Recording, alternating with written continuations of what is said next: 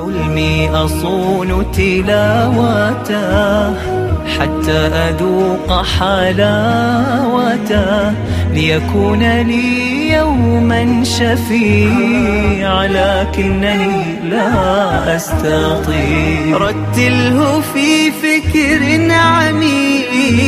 واقرأه في قلب رقيق. حتما ستهدى للطريق. لا شك أنك تستطيع. إنك لا تهدي من أحببت ولكن الله يهدي من يشاء. حتى نفسك التي بين جنبيك. لا تملك هدايتها إلا أن يشاء الله. فأكثر من سؤال الله الهداية لك ولغيرك. وقالوا إن نتبع الهدى معك نتخطف من أرضنا. قاله الحارث بن نوفل ابن عبد مناف فإنه قال للنبي صلى الله عليه وسلم إنا لنعلم أن قولك الحق ولكن يمنعنا أن نتبع الهدى معك أن يتخطفنا العرب من أرضنا ولا طاقة لنا بالعرب.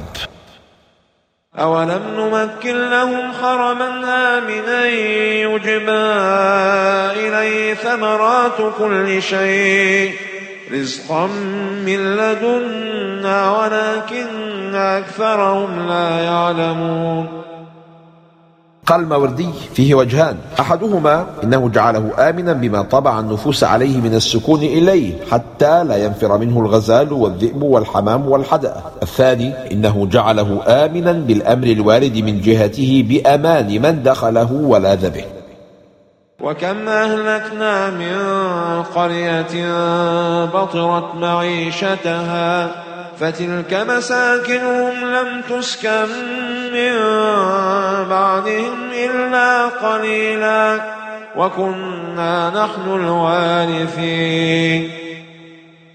بطر النعمة وعدم شكرها هو سبب الهلاك وليس اتباع الهدى. قال القرطبي بين سبحانه لمن توهم أنه لو آمن لقاتلته العرب وتخطفته أن الخوف في ترك الإيمان أكثر. فكم من قوم كفروا ثم حل بهم البوار والبطر الطغيان بالنعمة. فتلك مساكنهم لم تسكن من بعدهم إلا قليلا. هذا الاستثناء في قوله إلا قليلا يحتمل وجوها ثلاثة لأن القرى المهلكة على مدار التاريخ كثيرة فإما لم يسكنها إلا المسافر والمار بالطريق يوما أو ساعة أو شؤم المعصية بقي أثره في ديار الظلمة فكل من سكنها من بعدهم لم يبق فيها إلا قليلا أو لم يسكنها أحد بعد خرابها وعادت كما كانت قبل سكناهم فيها. وما كنا مهلك القرى إلا وأهلها ظالمون. سبب هلاك المجتمعات الظلم والظلم فقط. وطالعوا القرآن يا سادة قبل مطالعة كتب علم الاجتماع. وما كنا مهلك القرى إلا وأهلها ظالمون. وما عند الله خير وأبقى. قال سعيد بن المسيب كنا عند سعد بن أبي وقاص. فسكت سكتة فقال إنه قد قلت في سكتتي هذه خير مما يسقي الفرات والنيل. فقيل له وما هو؟ قال سبحان الله والحمد لله ولا إله إلا الله والله أكبر. أفمن وعدناه وعدا حسنا فهو لاقيه لا تستبطئ وعد الله. قال الإمام الشافعي دهمني أمر وألمني ولم يطلع عليه غير الله. فلما كان الليل أتاني آت في منامي فقال لي اللهم إني لا أملك لنفسي حولا ولا طولا. اللهم إني لا أملك لنفسي نفعا ولا ضرا ولا موتا ولا حياة ولا نشورا. ولا أستطيع أخذ إلا ما أعطيتني ولا أتقي إلا ما وقيتني. فوفقني لما تحب وترضى من القول والعمل في عافية. قال الإمام الشافعي فما ترحل النهار حتى قضي مطلبي. ويوم يناديهم فيقول أين شركائي الذين كنتم الذين كنتم تزعمون؟ سؤال تقريع وتبكيت وتأنيب وهو لون من العذاب النفسي في النار الذي هو أشد من العذاب الحسي. قال الذين حق عليهم القول ربنا ربنا هؤلاء الذين أغوينا أغويناهم كما غوينا تبرأنا إليك. ما كانوا إيانا يعبدون. الآن تقولون ربنا بدأ الشياطين وأئمة الكفر جوابهم بقولهم ربنا اعترافا منهم بعبوديتهم لله وتمهيدا للتبرؤ ممن أضلوهم فالآن فقط يستعطفون ربهم وقد كفروا به في الدنيا وقادوا الناس إلى الكفر به. وقيل ادعوا شركاءكم فدعوهم فلم يستجيبوا لهم ورأوا العذاب. غدا تحدث مواجهات وتتلوها مخاصمات وملاسنات قبل أن يساق الجميع إلى النار. لو أنهم كانوا يهتدون. تمنوا حين رأوا العذاب لو كانوا مهتدين في الدنيا لطريق الحق لكن ماذا تفيدهم اليوم؟ لو. ويوم يناديهم فيقول ماذا أجبتم المرسلين. ها قد عرفت سؤال الامتحان الأعظم فهيئ للسؤال جوابا وللحساب إعدادا فعميت عليهم الأنباء يومئذ فهم لا يتساءلون. لا يسأل بعضهم بعضا كما يتساءل الناس عن حلول المشكلات لأنهم تساووا جميعا في العجز عن الحجة والجواب. فأما من تاب وآمن وعمل صالحا فعسى فعسى أن يكون من المفلحين. لماذا عسى؟ قال الإمام البقاعي وإنما لم يخطع له بالفلاح وإن كان مثل ذلك في مجال عادات الملوك قطعا إعلاما بأنه لا يجب عليه سبحانه شيء ليدوم حذره ويتقي قضاءه وقدره. وربك يخلق ما يشاء ويختار. يخلق من خلقه خلقا كثيرا ويختار منهم لدينه وحمل رسالته خيار خلقه ومن يحب. فاللهم اجعلنا من هذه الصفوة. ما كان له الخيرة قال القرطبي لا ينبغي لأحد أن يقدر على أمر من أمور الدنيا حتى يسأل الله الخيرة في ذلك بأن يصلي ركعتين صلاة الاستخارة. وربك يعلم ما تكن صدورهم وما يعلنون. ألا يخاف المنافقون ممن يعلم ما تكن الضمائر؟ ألا يحذر المخادعون من الخبير بما تنطوي عليه السرائر؟ كم نحن مكشوفون أمام الله؟ قال سلمان الفارسي رضي الله عنه إن لكل امرئ جوانيا أي باطنا وبرانيا أي ظاهرا فمن أصلح جوانيه أصلح الله برانيه ومن أفسد جوانيه أفسد الله برانيه. وهو الله لا إله إلا هو. إلى كل من قال لا إله إلا الله. قال الإمام عبد القادر الجيلاني يا قوم أظنوا أي أتعبوا شياطينكم بالإخلاص في قول لا إله إلا الله لا بمجرد اللفظ. التوحيد يحرق شياطين الإنس والجن لأنه نار للشيطان ونور للموحدين. كيف تقول لا إله إلا الله وفي قلبك كم إله؟ كل شيء تعتمد عليه وتثق به دون الله فهو صنمك. لا ينفعك توحيد اللسان مع شرك القلب. لا ينفعك طهارة القالب مع نجاسة القلب. الموحد يضني شيطانه والمشرك يضنيه شيطانه. الإخلاص لب الأقوال والأفعال لأنها إذا خلت منه كانت قشرا بلا لب والقشر لا يصلح إلا للنار. له الحمد في الأولى والآخرة. حمد الله في الآخرة. في صحيح مسلم من حديث جابر رضي الله عنه أن النبي صلى الله عليه وسلم قال عن أهل الجنة يلهمون التسبيح والحمد كما يلهمون النفس. أي تسبيحهم وتحميدهم يجري مع أنفاسهم. وله الحكم وإليه ترجعون. قال الرازي وأما قوله وله الحكم فهو إما في الدنيا أو في الآخرة. فأما في الدنيا فحكم كل أحد سواه إنما نفذ بحكمه. فلولا حكمه لما نفذ على العبد حكم سيده ولا على الزوجة حكم زوجها ولا على الابن حكم أبيه ولا على الرعية حكم سلطانهم ولا على الأمة حكم الرسول فهو الحاكم في الحقيقة. وأما في الآخرة فلا شك أنه هو الحاكم لأنه الذي يتولى الحكم بين العباد في فينتصف للمظلومين من الظالمين. شوقي بأن أحيا مطيع لله خالقنا البديع وأضم نور كتابه لكنني لا أستطيع. قل أرأيتم عليكم الليل سرمدا إلى يوم القيامة. من إله غير الله يأتيكم بضياء أفلا تسمعون. قال الزركشي اقتضت البلاغة أن يقول أفلا تسمعون. لمناسبة ما بين السماع والظرف الليلي الذي يصلح للاستماع ولا يصلح للإبصار.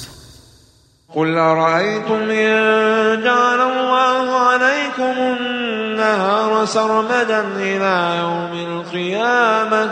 من إله غير الله يأتيكم بليل تسكنون فيه. أفلا تبصرون؟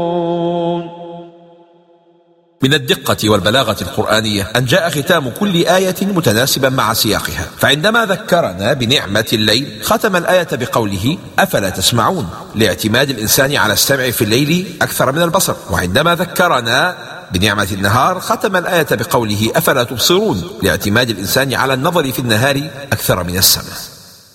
ومن رحمته جعل لكم الليل والنهار لتسكنوا فيه ولتبتغوا ولتبتغوا من فضله ولعلكم تشكرون. لتعاقب الليل والنهار في الدنيا فوائد منها التقلب بين التعب في النهار الذي يستدعي راحة أثناء الليل وأما في جنة الآخرة حيث لا نصب ولا تعب فلا حاجة لهذا التقليب. حيث هناك اللذة الأبدية والمتعة الأزلية لذا فلا ليل ولا نهار ولا شمس ولا قمر. حكمة تعاقب الليل والنهار ثلاثة. الأول السكون والراحة أثناء الليل. الثاني الانتشار وطلب الرزق أثناء النهار. الثالث إعانة من الله لنا على شكر هاتين النعمتين. ويوم يناديهم فيقول أين شركائي الذين كنتم الذين كنتم تزعمون ما سر هذا التكرار؟ قال البيضاوي تقريع بعد تقريع للإشعار بأنه لا شيء أجلب لغضب الله من الإشراك به أو الأول لتقرير فساد رأيهم والثاني لبيان أنه لم يكن عن سند وإنما كان محضة شه وهوى. ونزعنا من كل أمة شهيدا فقلنا هاتوا برهانكم فعلموا أن الحق لله وضل عنهم ما كانوا يفترون. عن أبي سعيد الخدري رضي الله عنه قال قال رسول الله صلى الله عليه وسلم يدعى نوح يوم القيامة فيقول لبيك وسعديك يا رب فيقول هل بلغت؟ فيقول نعم فيقال لأمته هل بلغكم؟ فيقولون ما أتانا من نذير. فيقول من يشهد لك؟ فيقول محمد وأمته. فتشهدون أنه قد بلغ ويكون الرسول عليكم شهيدا. إذ قال له قومه لا تفرح إن الله لا يحب الفرحين. قال مجاهد في معنى عدم الفرح لا تبغي من البغي وأما الفرح مع العدل والطاعة فلا شيء فيه. وابتغ فيما آتاك الله الدار الآخرة ولا تنس نصيبك من الدنيا. انظر كيف قدم عمل الآخرة على الدنيا لأن الآخرة فرض والدنيا فضل وأحسن كما أحسن الله إليك. ما أجمل أن يكون إحسانك من جنس إحسان الله إليك. إن أحسن الله إليك بالمال تصدق وإن أحسن إليك بالعلم فعلم غيرك وإحسان بالجاه أن تشفع في من لجأ إليك. لم يزل محسنا إلى الناس من طالع إحسان الله إليه. ولا تبغ الفساد في الأرض. إن الله لا يحب المفسدين. تعلم اللطف في النصح. ساقوا نصحهم على سبيل التعريض. فلم يقولوا أنت مفسد ومتكبر. وذلك رجاء أن يتعظ ويتذكر لكنه ما فعل. قال إنما أوتيته على علم عندي ما لاحظ أحد نفسه إلا هلك. قال عبد الرحمن بن زيد بن أسلم لولا رضا الله عني ومعرفته بفضلي ما أعطاني هذا المال. وهكذا يقول من قل علمه إذا رأى من وسع الله عليه لولا أن يستحق ذلك لما أعطي. قال الذين يريدون الحياة الدنيا يا ليت لنا مثل ما أوتي قارون. هما كفتا ميزان في كل قلب. إذا خفت في القلب كفة إرادة الآخرة رجحت كفة إرادة الدنيا وغلبت. يا ليت لنا مثل ما أوتي قارون. كل من تسبب بماله وثروته في فتنة غيره وزعزعة إيمانه بالآخرة فهو من ورثة قارون. وقال الذين أوتوا العلم ويلكم ويلكم ثواب الله خير لمن آمن وعمل صالحا. الفتنة إذا أقبلت لم يعرفها إلى العلماء فإذا أدبرت عرفها كل الناس. فخسفنا به وبداره الأرض. الاغترار بالنفس هو سبب الخسف. إن لم يكن خسف الأرض فخسف القلب. لولا أمن الله علينا لخسف بنا. لو كان الله قد أجاب دعاءهم بإعطائهم مثل ما أوتي قارون لكانوا قد هلكوا معه لكن عدم إجابتهم لما يحبون كان سبب نجاتهم مما يكرهون. والعاقبة للمتقين. قال أبو بكر الصديق ما دخل قلبي رعب بعد ليلة الغار. فإن النبي صلى الله عليه وسلم لما رأى حزني قال لي لا عليك فإن الله تكفل لهذا الأمر بالتمام. من جاء بالحسنة فله خير منها ومن جاء بالسيئة فلا يجزى الذين عملوا السيئات. فلا يجزى الذين عملوا السيئات إلا ما كانوا يعملون. ثواب الحسنة بناؤه على التضعيف فالحسنة بعشرة أمثالها إلى سبعمائة ضعف إلى أضعاف كثيرة وأما أمر السيئة فبناؤه على التخفيف فالسيئة بمثلها. نرادك إلى معاد أي إلى مكة. وسميت معادا لأن العرب كانت تعود إليها كل عام لتزور البيت الحرام. وهذا وعد من الله لنبيه وهو بمكة أنه صلى الله عليه وسلم يهاجر منها مطاردا ويعود منتصرا. ووجه تنكير لفظ معاد أنه ذلك اليوم له شأن عظيم. وهذا من دلائل نبوته. أنه أخبر عن الغيب فوقع كما أخبر به تماما. وما كنت ترجو أن يلقى إليك الكتاب إلا رحمة إلا رحمة من ربك فلا تكونن ظهيرا للكافرين. كل تشريف من ورائه تكليف. فإذا منحناك هذه النعمة العظيمة القرآن فلا تكونن ظهيرا أي معينا للكافرين. آية دالة على صدق النبي صلى الله عليه وسلم. فلو كان هذا القرآن من عنده صلى الله عليه وسلم لما خاطب نفسه هذه المخاطبة. وما كنت ترجو أن يلقى إليك الكتاب إلا رحمة. عطاء الله دائما فوق توقعات البشر. ولا يصدنك عن آيات الله بعد إذ أنزلت إليك. وادع إلى ربك ولا تكونن من المشركين. آيات موجهة إلى رسول الله صلى الله عليه وسلم لكنها تشمل كل من تصدى للدعوة إلى الله بأن وظيفة الدعاء هي وظيفة الرسل والأنبياء. ولا تدع مع الله إلها آخر. الخطاب له صلى الله عليه وسلم والمراد أمته. قال الإمام الرازي ويجوز أن يكون المعنى لا تعتمد على غير الله ولا تتخذ غيره وكيلا في أمورك فإن من وثق بغير الله تعالى فكأنه لم يكمل طريقه في التوحيد. كل شيء هالك إلا وجهه. كل أحد أو شيء تشبثت به وتعلق به قلبك عن قريب مفارقك وأحبب من شئت فإنك مفارقه. الله وحده هو الذي يبقى.